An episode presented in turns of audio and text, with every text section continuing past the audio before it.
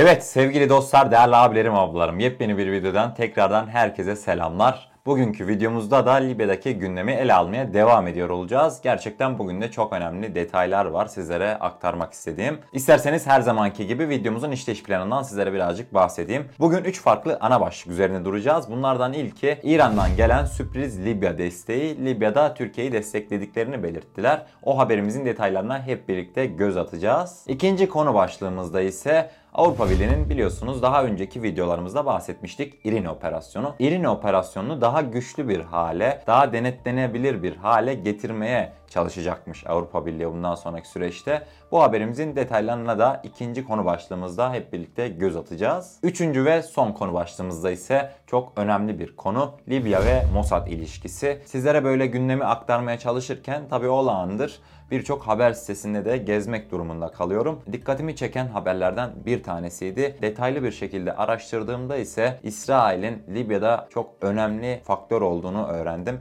O haberimizin detaylarına da son olarak 3. konu başlığımızda hep birlikte göz atacağız.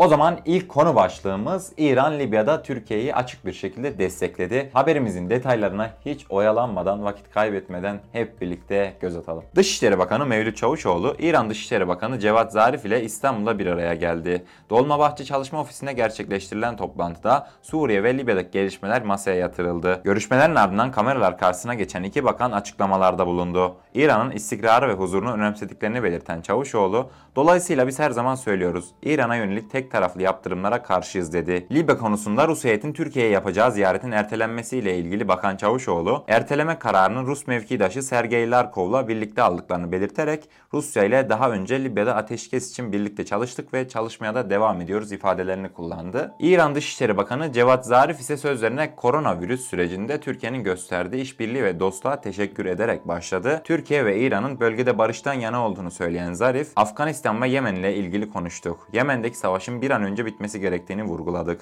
Türkiye Yemen'de şiddetten uzak bir yönetimle sorunun çözümünden yana. Biz ve Türkiye her zaman Yemen'de kalıcı bir barıştan yanayız. Libya'da da aynı şekilde. Libya'da ortak bakış açılarına sahibiz diye konuştu. Sevgili dostlar son cümle gerçekten çok önemliydi. Libya'da Türkiye ile ortak bakış açısına sahibiz dedi Cevat Zarif. Gerçekten bu görüşmenin hemen ardından biliyorsunuz PKK terör örgütünün Kuzey Irak'taki kamplarına yönelik Türk Silahlı Kuvvetleri, Türk Hava Kuvvetleri ile birlikte çok geniş kapsamlı bir operasyona başlamıştı ve yaklaşık 35-40 tane F-16 kalkmıştı bir gecede. İran topçu birlikleri ile Türk Hava Kuvvetleri'ne destekte bulunaraktan Kuzey Irak'taki PKK kamplarını vurdu. Bu görüşmenin hemen ardından bu olayın yaşanması da gerçekten benim kafamda soru işaretlerini uyandırdı. Acaba ilerleyen dönemde İran'la daha iyi bir ilişkiye mi gidecek Türk tarafları? Türkiye ile İran işbirliği ilerleyen dönemde daha güçlü bir şekilde karşımıza mı çıkacak? Olası bir Türkiye-İran işbirliğinin de haberini sizlere önceden belirtmek istedim. İlk konu başlığımızdan bahsettiğimize göre dış basın.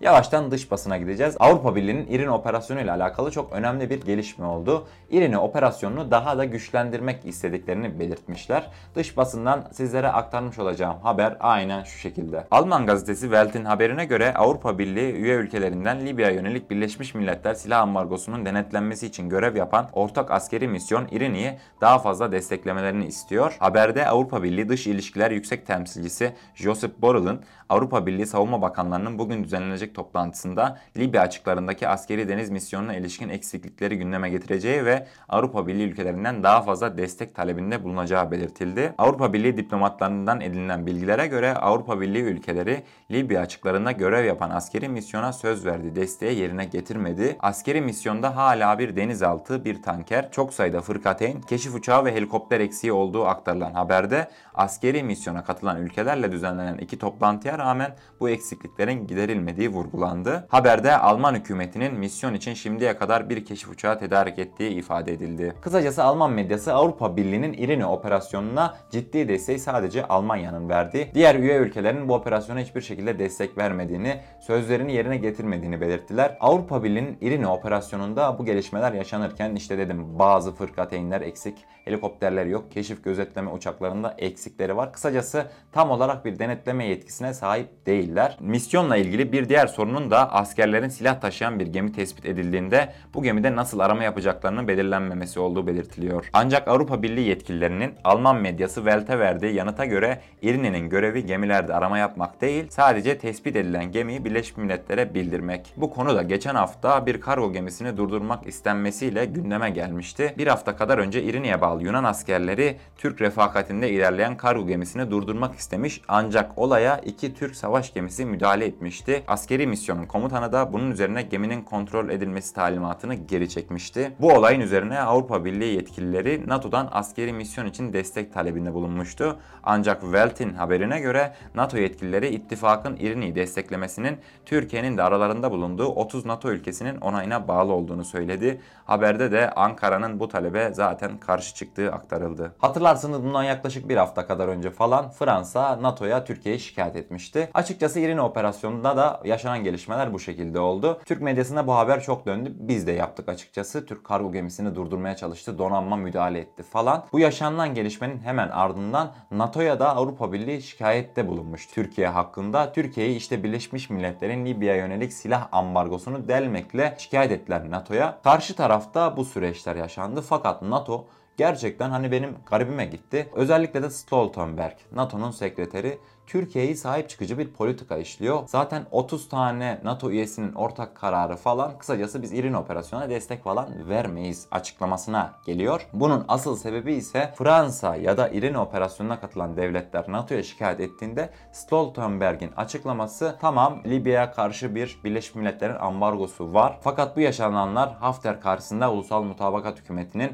Avrupa Birliği karşısında da müttefiğimiz Türkiye'nin yanında olduğu gerçeğini de değiştirmez açıklamasında bulundu. Özellikle tam anlamıyla NATO demesek bile Stoltenberg Türkiye açısından ılımlı açıklamalarda bulunuyor. Kısacası NATO'nun sekreteri Stoltenberg Türkiye'yi açık bir şekilde çoğu konuda desteklemekte. Evet sevgili dostlar ikinci konu başlığımızdan da hep birlikte bahsettik. Gelelim üçüncü ve son konu başlığımız. Haberimizin detaylarına isterseniz hiç uzatmadan göz atalım. Libya ve İsrail ilişkisi şu an karşınızda. Sizlere bugün de yaşanılan gelişmeleri bir infografik ya da görsellerle desteklenmiş harita üzerinde anlatmaya çalışacağım. İnfografimizin başlığı İsrail perde arkasından Hafter'e askeri destek sağladı. Birleşik Arap Emirliği vasıtasıyla bu destekler sağlanmış. Birleşik Arap Emirliği 2014'ten bu yana müdahil olduğu Libya Savaşı'nda Hafter'e desteği bölgesel düzeyde Suudi Arabistan ve Mısır'ın yanı sıra İsrail üzerinden sağladı.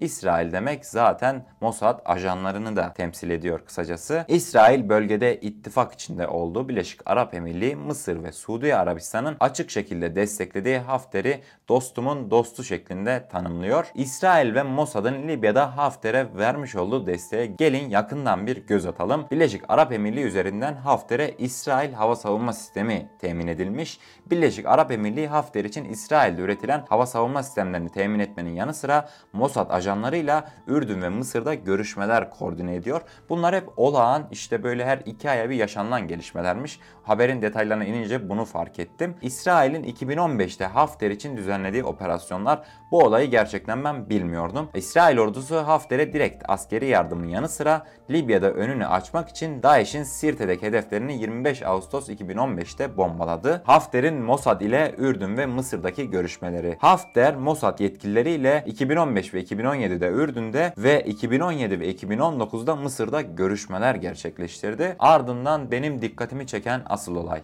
Hafter'den eski Mossad ajanına 6 milyon dolarlık ödeme. Amerika Birleşik Devletleri Adalet Bakanlığı tarafından 20 Temmuz 2016'da yayınlanan bir belgede eski Mossad ajanı Ari Ben Manesse ile Hafter arasında imzalanan 6 milyon dolarlık bir sözleşme ortaya çıktı. Sözleşmenin detayları ise medyayla paylaşılmamıştı. Son olarak da Hafter Bakanı'nın İsrailli bakanlarla Yunanistan'daki görüşmeleri. Yahudilerin Libya'dan göçünün 50. yıl dönümü vesilesiyle Yunanistan'da 2017'de düzenlenen konferansa Hafter'in Medya ve Kültür Bakanı Ömer El Gavayri gizli bir şekilde eşlik etmiş. Dönemin İsrailli milletvekili Yahiel Bar ve İsrail İletişim Bakanı Eyüp Kara ile aynı karada bir fotoğraf basına sızmıştı. Sevgili dostlar aslında bu haberlerin çoğu eski.